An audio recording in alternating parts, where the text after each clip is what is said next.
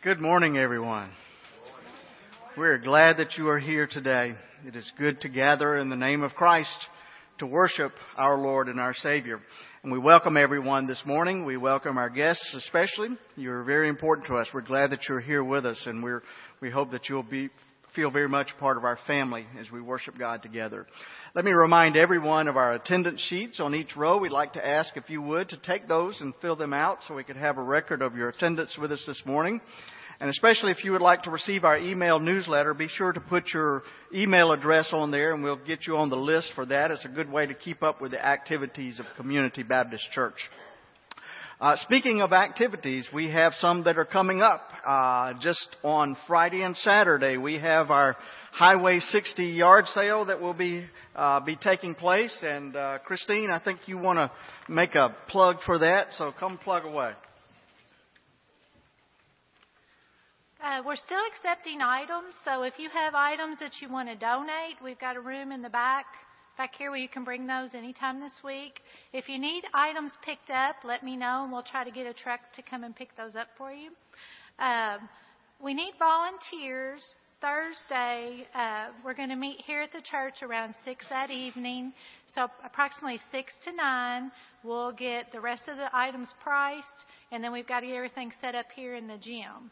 And I also need one or two volunteers that evening to slice onions and do up packets of onions and pickles.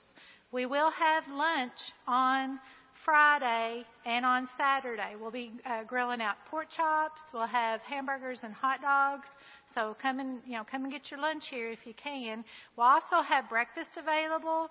We're going to have homemade biscuits, ham and biscuits uh, for sale for breakfast both mornings. So come and get your breakfast too.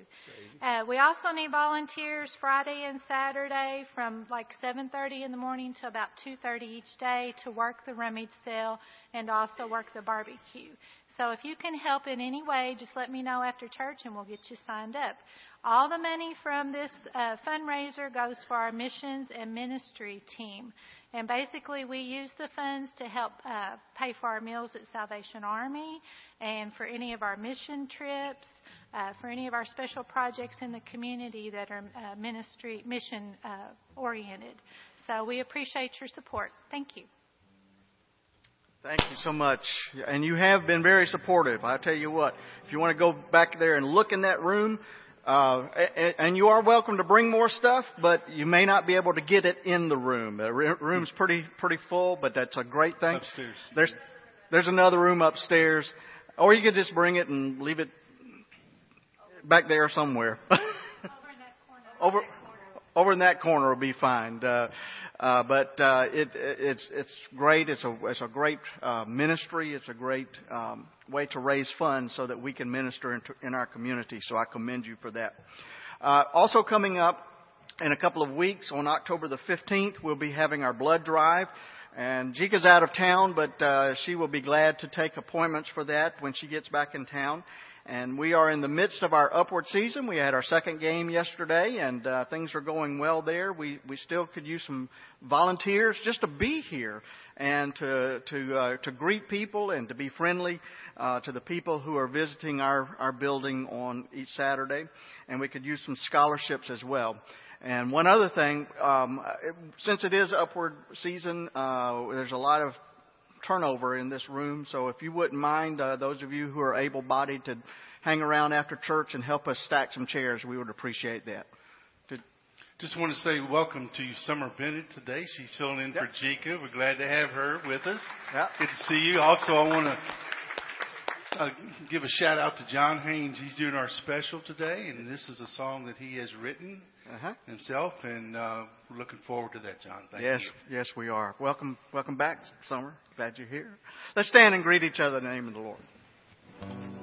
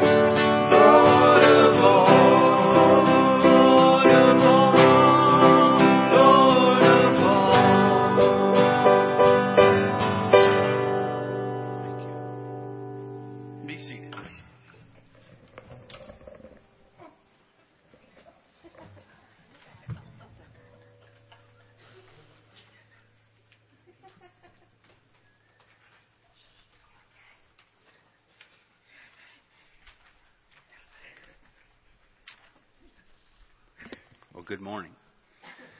Um, someone asked me uh, what kind of voodoo uh, hocus pocus stuff was going on upstairs in these uh, dawnings meetings. And I told them, I said, well, you'll have to come to find out. You know, we're going to have additional ones after we finish, but uh, I would encourage you to be part of it. When I was asked to be in the dawnings group, I really didn't know what to expect. Um, but I enjoyed the fact that it was very open-ended process, and we didn't have a lot of boundaries that we were led into. Uh, and I think that's a good thing because it allows every person in there to be directed by the Lord in um, different ways and to the different needs that they see around them. I think back to the original days uh, when our church started here, and how our focus was on um, traditional beliefs like uh, priesthood of the believer and church autonomy and things like that. And we've always been seen, seen ourselves as an alternative kind of church, uh, a church for people that were kind of disillusioned with the direction of maybe other churches in this area. Um, many other churches around at the time and still are are very restricted by nature. Uh, but we've always felt that we have been very inclusive and we encourage members to follow their free will, and we still do. Um, the Dawnings process has helped me uh, recommit myself to being the kind of alternative for um, un, unchurched people, and that's that's who I, I try to focus on too. The Dawnings group encourages us to be open to change in how we do things in church and we must always change as we move forward as a church, just like we do as individuals. Uh, one thing that I've learned in the Dawnings process is, is how to listen. That's a really important part of Dawnings. We always take time before we do anything in the group, um, like reading a scripture or, or pray. We're just silent for a few minutes. Uh, we're just still and we be quiet. We quiet our hearts in order to allow God to speak to us, and that's very effective. You need to try that sometime. Um, it can change your spiritual life. You know, I practice that. I've started practicing that at home, like when I read my scripture and I pray, and it makes me feel closer to God and lets me really understand what God, God is trying to tell me the dawnings process parallels my personal life. Um, I ask the Lord to reveal to me what I need to do with my life since I have so many have had so many changes over the last few years, and uh, I think dawnings does the same thing. We're at, as a group, we're asking God to reveal to us what we need to do as a church in the midst of the constant change that we see.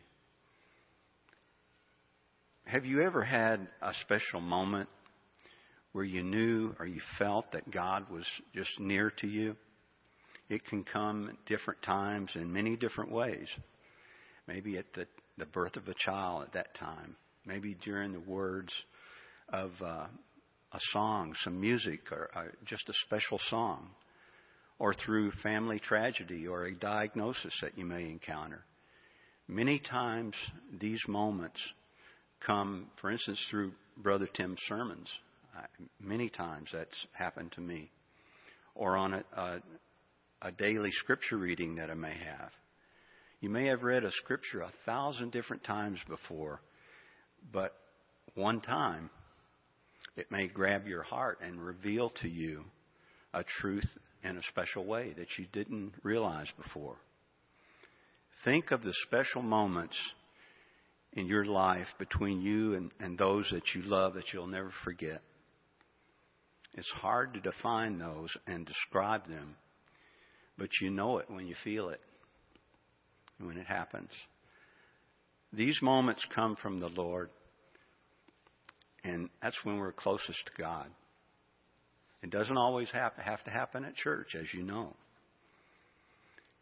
But I think that our church is experiencing one of those moments as a church.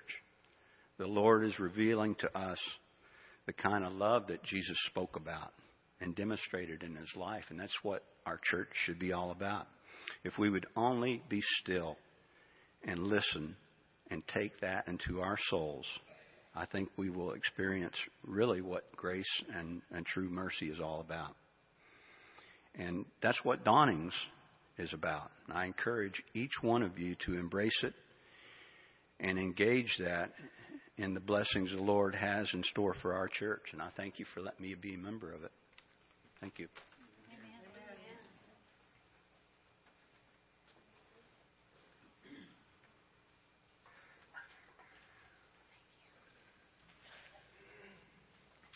That was very well said, Tim, and let's go ahead and practice that just a second. It was very hard for us to practice the moment of silence, but I'm going to ask before I start the responsive reading that you just close your eyes and Let your heart rate go down and just be still for a second and listen to my words. After I finish, then you'll respond with the people.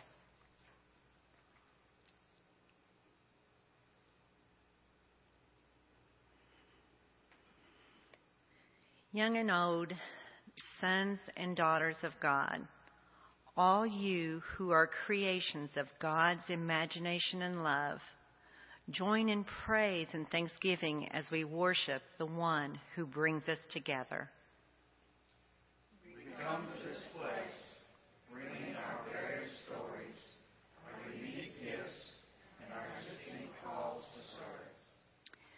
We come together in partnership and mission, knowing that we are called to be the church, to celebrate God's presence, to serve others, to seek justice, to offer the hope of the resurrected Christ.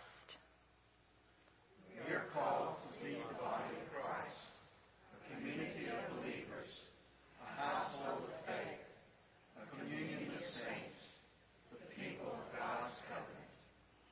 We are called to the one hope of our high calling one Lord, one faith, one baptism, one God. As members of the body of Christ, we covenant together in this hour to build on our sure foundation of Jesus Christ our Lord and to seek the vision of Christ's hope for the world. Amen.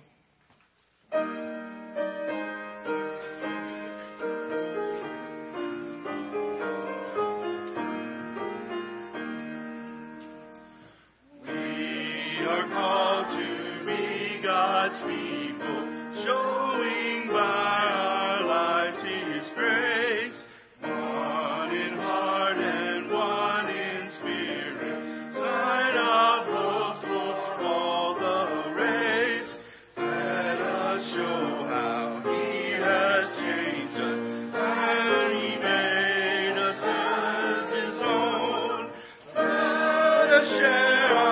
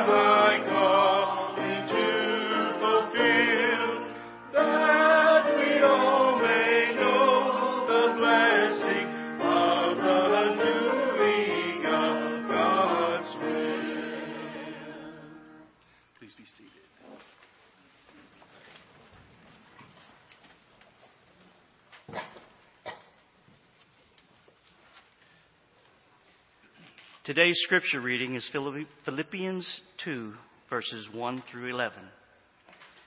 If then there is any encouragement in Christ, any consolation from love, any sharing in the Spirit, any compassion and sympathy, make my joy complete. Be of the same mind, having the same love, being in full accord and of one mind. Do nothing from selfish ambition or conceit but in humility regard others as better than yourselves.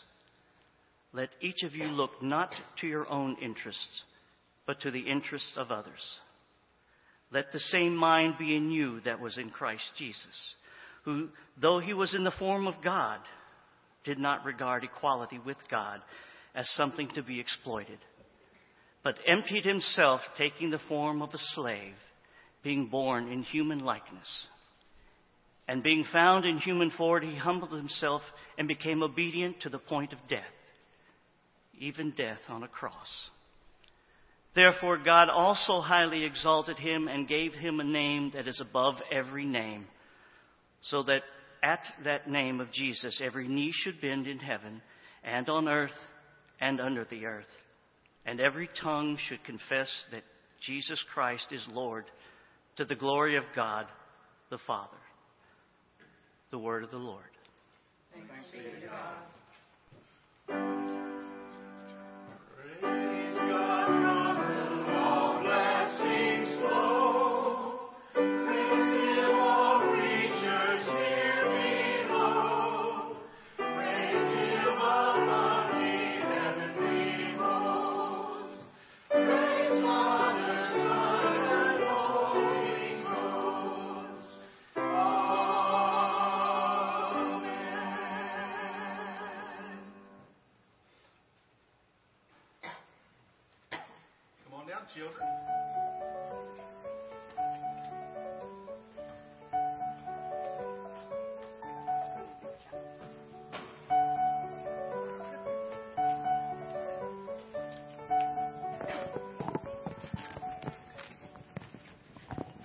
What, Neva? You can go throw away your mint. You go right ahead. Because we can't listen to children's moment with a mint in our mouth.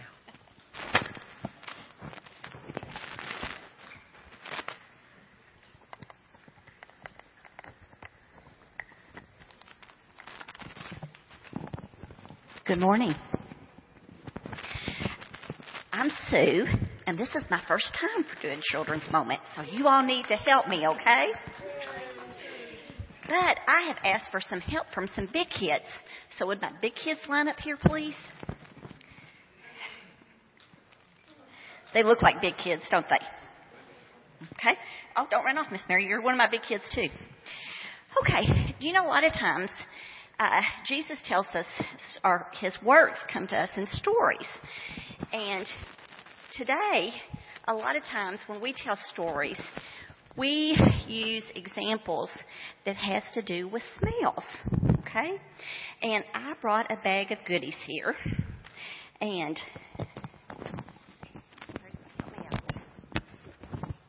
can you hear me now?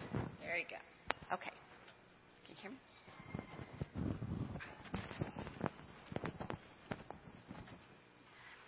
Okay, in my little bag, the first little creature that I have doesn't smell very good. It's a skunk. Okay? And I'm going to give this to Mr. Mark. Okay?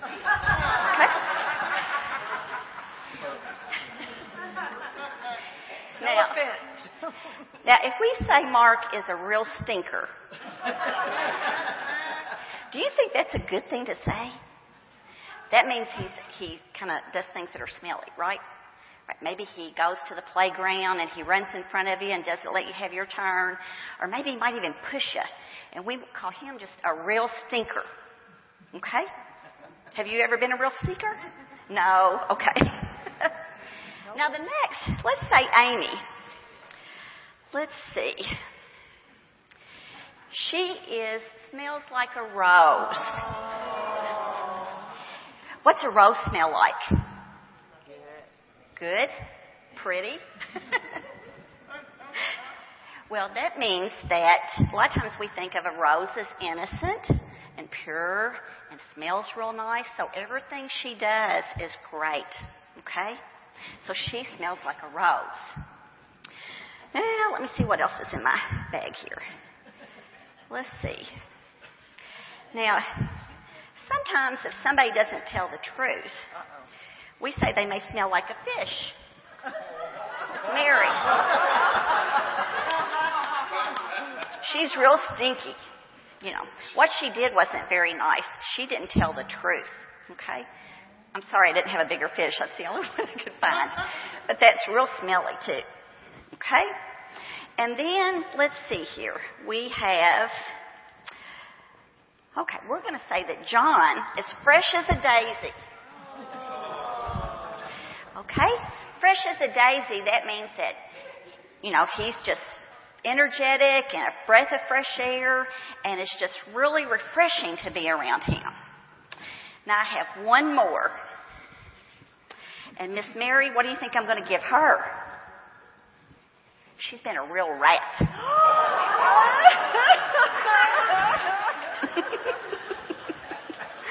so if I say she's a real rat, we usually think, think of rats as being dirty and not clean. So they wouldn't be very, they wouldn't smell very good either. Okay? Now, of all of these things, which do you think God would want us to be like? Yes, ma'am.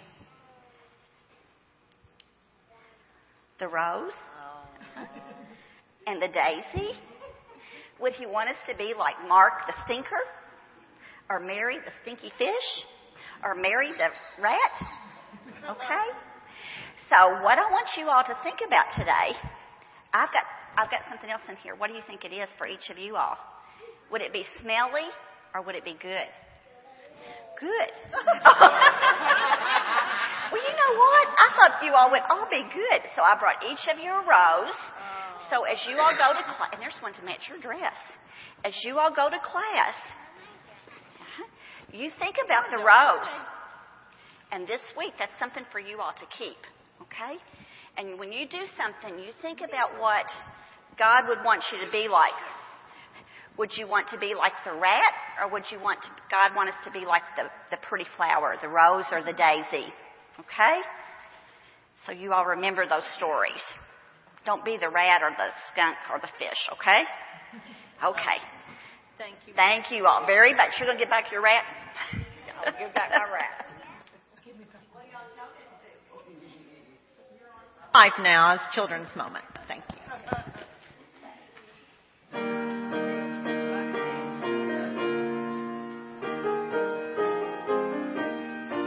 Let's stand and sing our offertory hymn.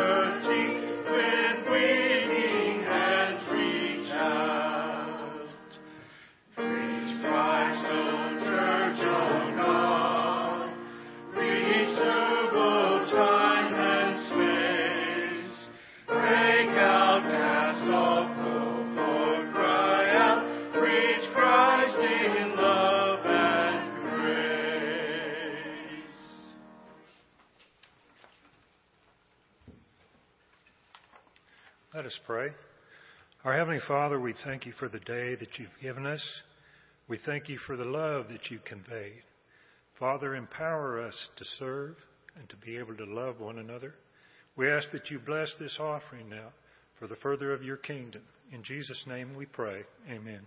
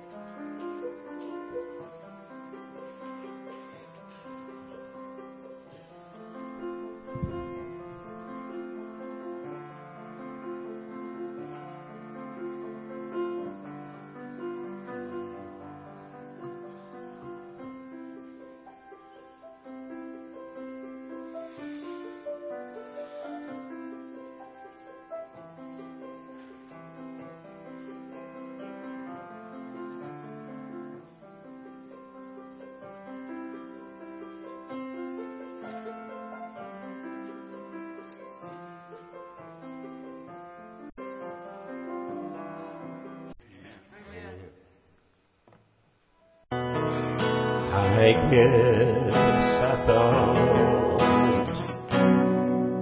I could make it, Lord, without you.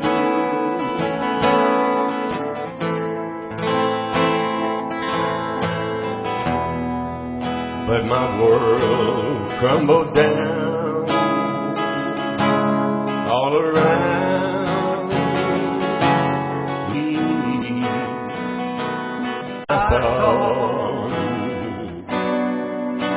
be happy, Lord, without you.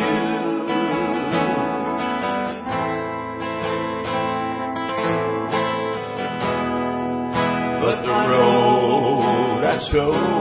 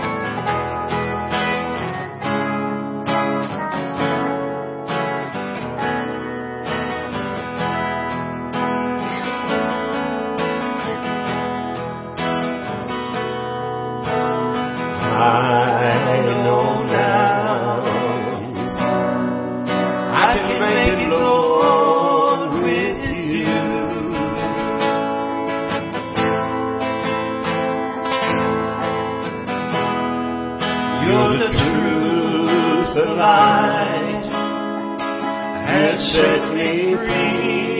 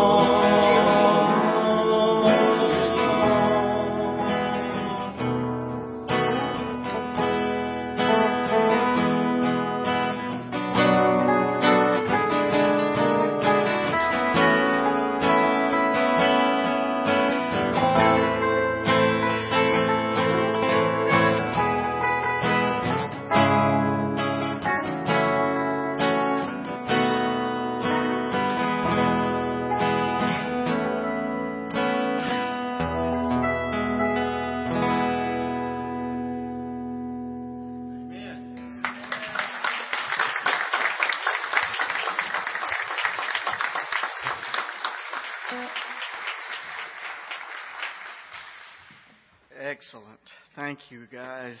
John wrote that song and uh, makes it even more special, doesn't it?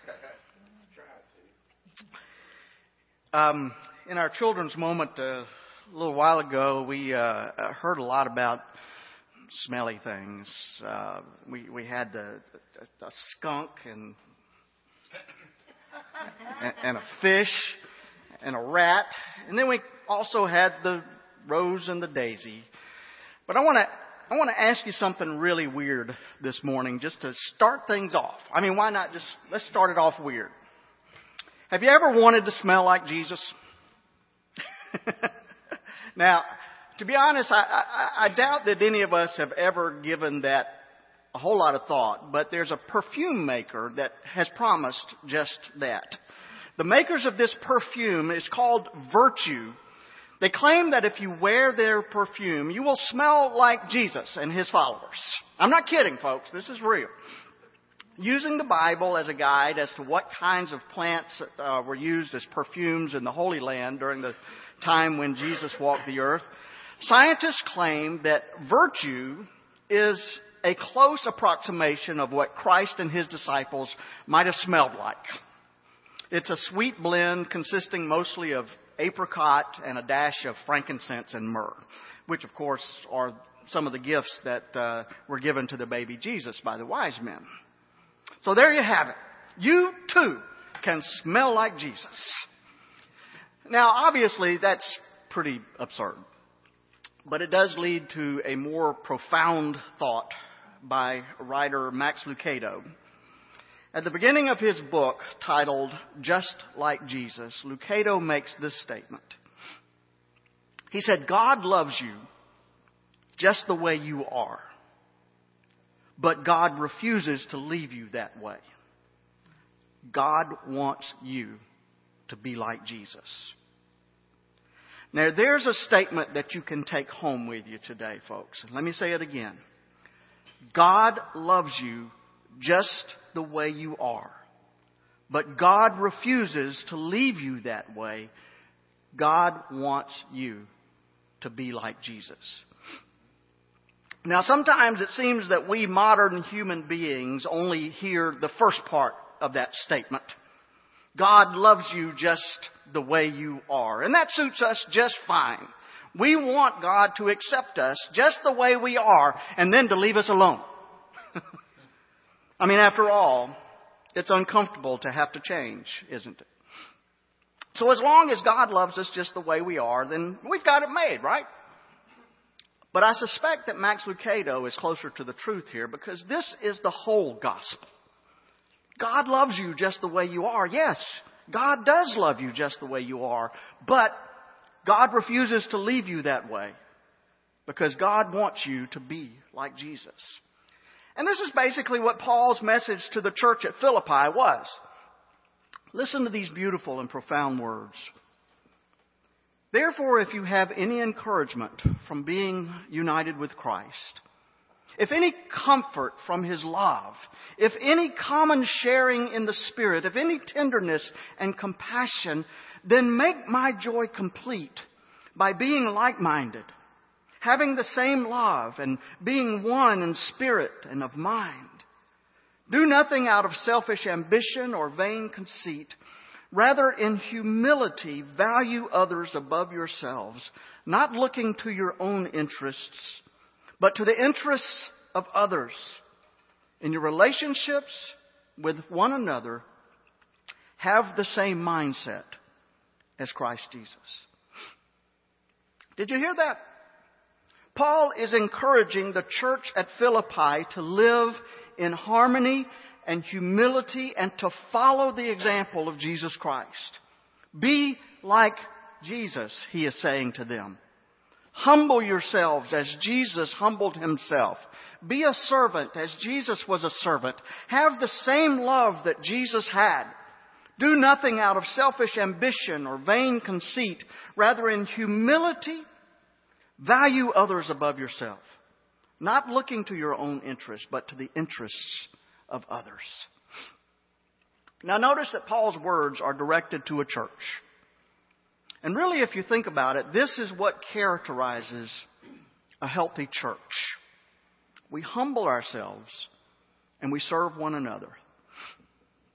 That wonderful preacher and teacher, Fred Craddock, tells about visiting a church one time where he was supposed to hold services on a Friday night and a Saturday night and, and then again on Sunday morning.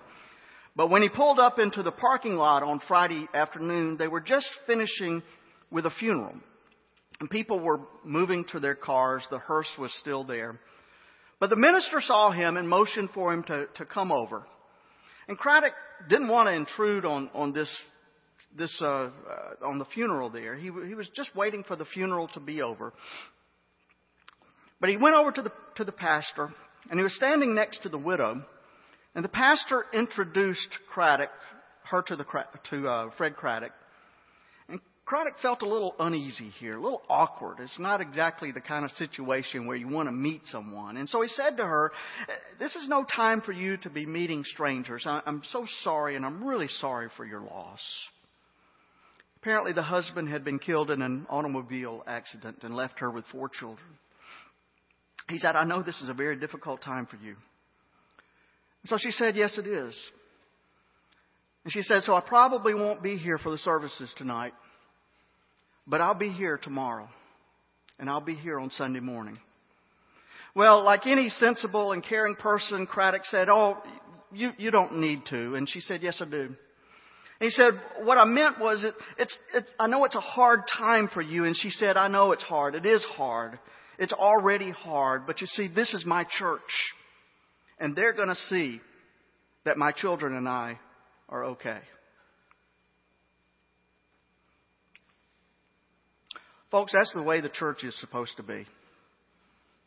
And I'm proud that that is exactly the kind of church that Community Baptist Church is. I like something that uh, Ronald Nicholson once said. He asked, What's the quickest way to identify a great city? And he said, Almost everyone knows that Paris is the home of the Eiffel Tower, and Rome has its Colosseum. London has Big Ben and the Tower Bridge. Moscow has the Kremlin. Around the world, many cities have landmarks by which they are recognized. Even small towns and villages often have unique features that give them a special identity. Other cities are famous for what happens there. Los Angeles makes movies. Cannes has its film festival. New Orleans has Mardi Gras. And even, even if it's only apple butter making days or the midwinter ice fishing festival, communities identify themselves in distinctive ways. And then he asked this question. So what is it that identifies the Christian community? The church. What is the landmark that makes us recognizable to the rest of the world? Well, it's our loyalty to Jesus Christ, of course, but that's not all. Because you see, Jesus himself said, listen to this. By this, everyone will know that you are my disciples if you love one another. So you see, the identifying mark of the church, the Christian community, is love. What a beautiful statement that is about what the church is meant to be. Have this same love as Jesus Christ, says Paul. Do nothing out of selfish ambition or vain conceit. Rather, in humility, value others above yourselves, not looking to your own interests, but to the interests of others. So, a healthy church is a church where people look out for one another. Simon and Garfunkel had a song back in the 70s. I'm sure that most of you have heard it. It's a classic. It's called A Bridge Over Troubled Waters. Some of you remember the lyrics of that song. I, we might all just sing. No. but you know, you remember how it went. When you're weary, feeling small, when tears are in your eyes, I will dry them all. I'm on your side. When times get rough and friends just can't be found, like a bridge over troubled water, I will lay me down. My friends, that's how we should be in the church. There's an interesting phrase that had, has entered our vernacular in recent years, and most of you have probably heard it, and most of you have probably used it. it. Is the phrase, I've got your back.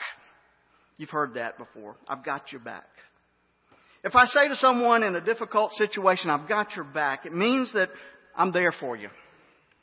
I'm going to look out for you. I'll be there to help, help you out if you need me. And there's one literal application of that that occurs all the time in, in football. According to Michael Lewis's book, uh, The Blind Side, which later became a great film, he said the second most important player on the football field after the quarterback is the left tackle. And he explains the importance of these important but often anonymous lines, linemen as he tells the story of Michael Oher, who became a powerhouse left tackle for the Baltimore Ravens. According to Lewis, since most quarterbacks are right-handed, the left tackle's main role is to prevent his quarterback from being hit from his blind side. And it takes a special person to do this in the NFL. Left tackles must, must weigh more than 300 pounds and have enormous strength, and they also must be quick on their feet. And today, teams are willing to pay huge amounts of money for a player like that, or who, who grew up in abject poverty. what is this? or, I think I'm I'm a landing zone for something here. uh, or who, who grew up in abject poverty, uh, not long ago signed a contract that was worth more than $13 million. Now, folks, I wish I could tell you that it always pays that well to have someone's back, but it doesn't. But, folks, let me tell you something. It is one way to lay up treasure in heaven. The testimony of Scripture is that God always has our back, and we are to have one another's back. Or to put it in the metaphorical language of Simon and Garfunkel, God is our bridge over troubled waters. That's what John was singing about just a moment ago. And we are to seek to be bridges for one another. That's the meaning of Christian community. That's what it means. And that's how God judges our churches. We are to be there for one another. We are to, to look out for one another. We are to help one another when we are in trouble. Another good analogy for the church is, is a flock of geese, and you may have heard this before. You see, as each goose flaps its wings, it, it creates a, an uplift for the birds behind it. And by flying in that, that V formation, the flock adds 71% extra flying range just by fly, flying in that formation. And in the same way, church people who share a sense of community can help each other to get where, where they're going because we're holding each other up. I'm also told that when a goose falls out of the formation, it suddenly feels the resistance of flying all alone, and, and so it quickly moves back into line to take advantage of the lifting power of the birds ahead of it. And so if we are as wise as these geese are, we will stay in formation with those who are headed in the same direction we want to go. We're willing to accept the help that they have to offer to us, and we are willing to give our help to them. And when the lead goose gets tired, it drops to the back of the flock, and another goose flies to the point. And that's how the leadership of a church ought to work. We take turns doing the hard tasks. We respect and protect each other's skills and capabilities and talents and resources. And the, and the geese flying in formation honk to encourage those up front to keep their speed up. And I know we do a lot of honking in the church. But we just need to make sure that our honking is positive and encouraging. Because, folks, churches where there's encouragement and a positive spirit, in churches like that, great things happen. So, Paul tells us that a church family needs to be like that. We need to study the life of Jesus.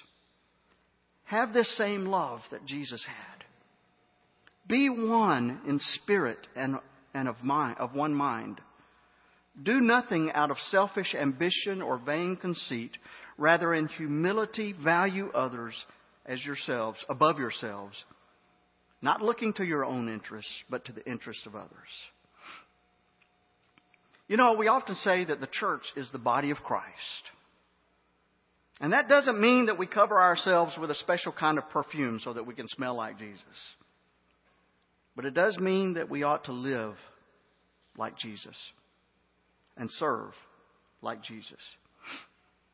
And that means that the church ought to be willing to lay down its life in order to fulfill its mission. I want you to think about that for a few moments. Did you know it's not our job to protect the church? That's right.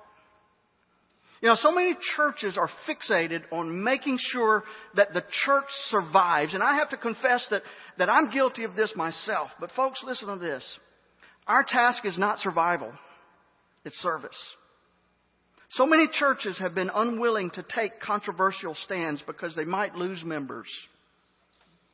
So many churches have been unwilling to serve the least and the lowest because they might not mix well with their church family. They might dirty the carpet or get stains on, on the furniture. But some churches get to a crossroads in their church's life when a bold mood, a bold move of faith is called for but they shrink back. Out of fear, they think that they have to protect the church at all costs. But let me ask you something. What if Jesus had that attitude about his own body? That's not what he did, is it? Listen to the rest of Paul's words. In your relationships with one another, have this same mindset as Christ Jesus who being in the very nature of God did not consider equality with God as something to be used for his advantage. Rather, he made himself nothing by taking the very nature of a servant.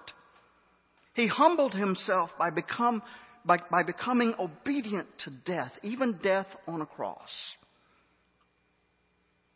Therefore, God exalted him to the highest place and gave him the name that is above every other name that at the name of Jesus every knee should bow in heaven and on earth and under the earth, and every tongue confess that Jesus Christ is Lord.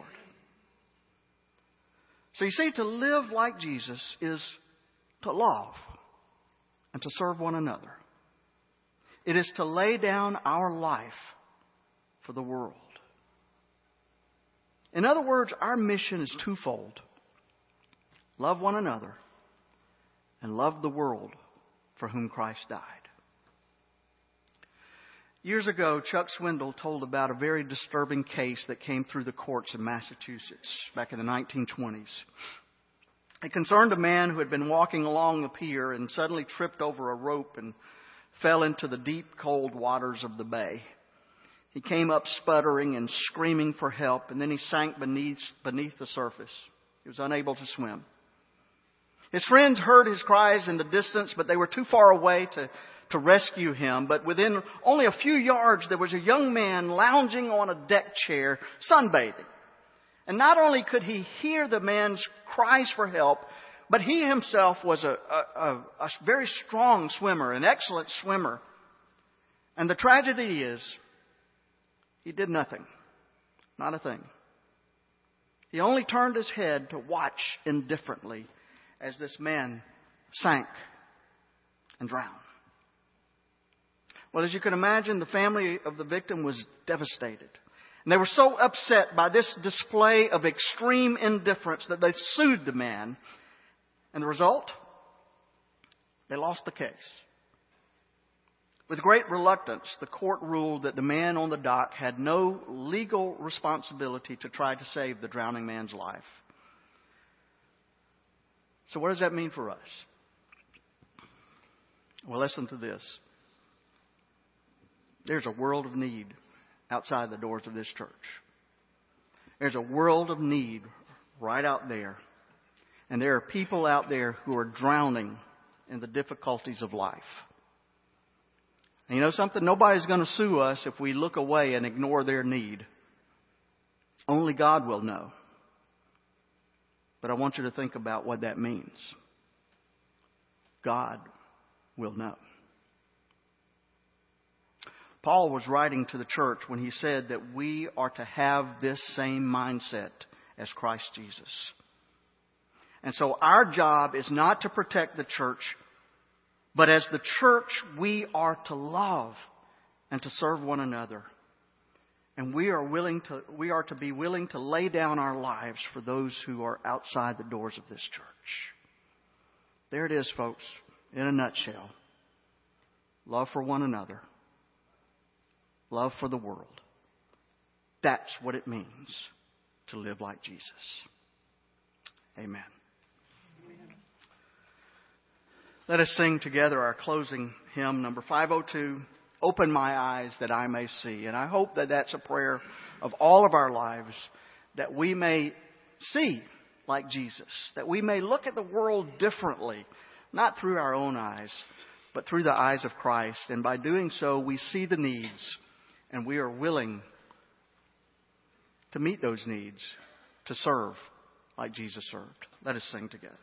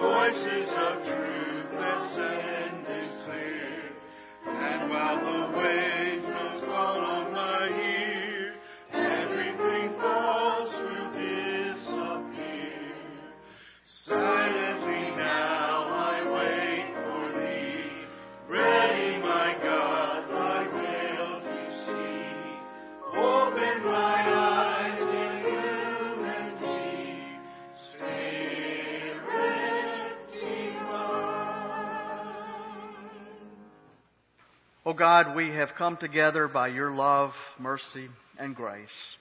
And we confess that we can be cast down so easily by, as we wander around in our spiritual wilderness. But you have come to us today, and you have bolstered our courage and our love by your presence and by the presence of those whom you love. Help us, O oh God, to be faithful to Christ in our day by day relationships and by the decisions of life that we make. Let us go from here as God's own family, children of the living God, and may we live in the likeness of God's Son, Jesus Christ, and in the power of His Spirit. Amen. Amen.